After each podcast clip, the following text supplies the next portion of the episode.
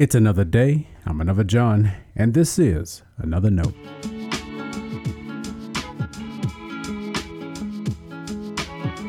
Today's edition of Another Note is titled The Secret Service.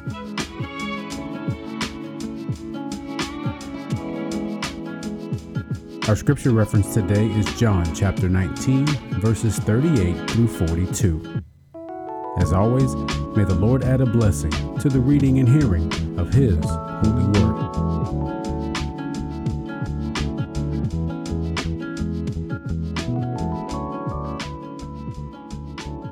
After these things, Joseph of Arimathea, who was a disciple of Jesus, though a secret one because of his fear of the Jews, asked Pilate to let him take away the body of Jesus.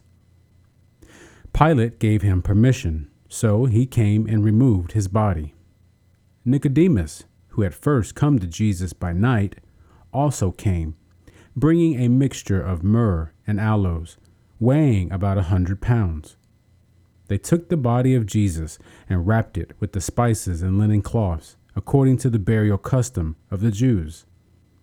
Now there was a garden in the place where he was crucified, and in the garden there was a new tomb in which no one had ever been laid. And so, because it was the Jewish day of preparation, and the tomb was nearby, they laid Jesus there. This is the word of our Lord. Thanks be to God.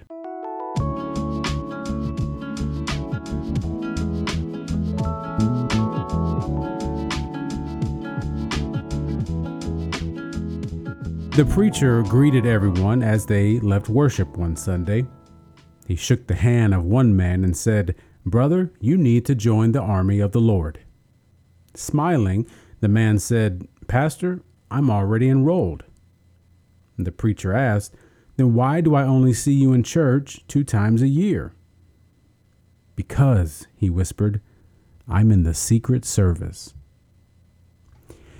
I've always thought that was funny. Of course, you know I'd love to have less Secret Service church agents. There is great encouragement and assurance of faith when the church gathers. The simple act of gathering has profound impact on the life of the church. I can't imagine not being a constant part of the church. More of us should be together. Still, it does no good to keep with the jabbing. Some who do not neglect to meet as the church often hold scolding views of those who might. Can we agree that hasn't helped people come back to church? Now, I will offer an exemption. It's different if you have a strong relationship with someone. You can offer strong accountability to them. And even then, you do so with care. Most of us, though, don't share that kind of relationship with most people criticized for missing church. And since you don't, it's best to steer away from overly critical talking points. The best approach is to encourage each other.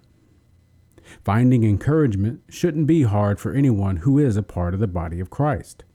Patience and gentleness are fruit of the Spirit, after all. I say that because this weekend is Easter.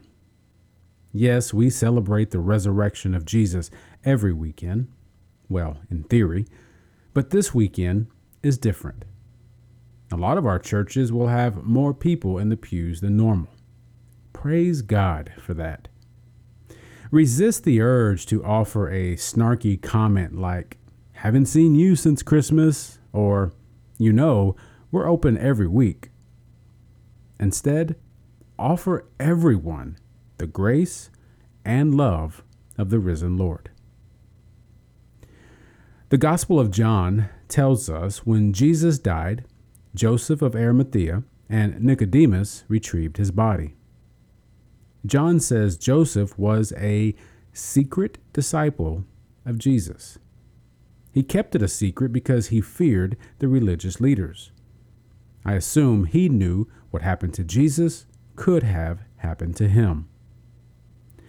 John also reminds us that Nicodemus was the one who went to Jesus at night. Sounds like another secret agent follower. Sometimes people have their good reasons. But it was the death of Jesus that brought them out of secrecy.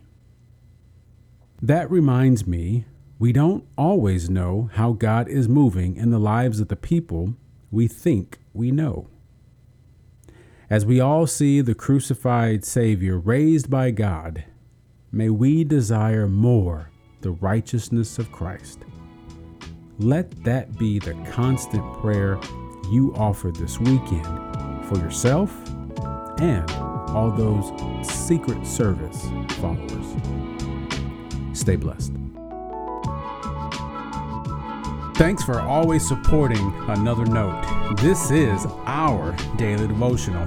I'll keep writing and recording as long as you keep listening and we keep growing. If you ever find Another Note on iTunes or anywhere else podcasts are available, make sure to leave a review so others can join us. And the easiest way to connect with me is online at another john dot com. God be with you.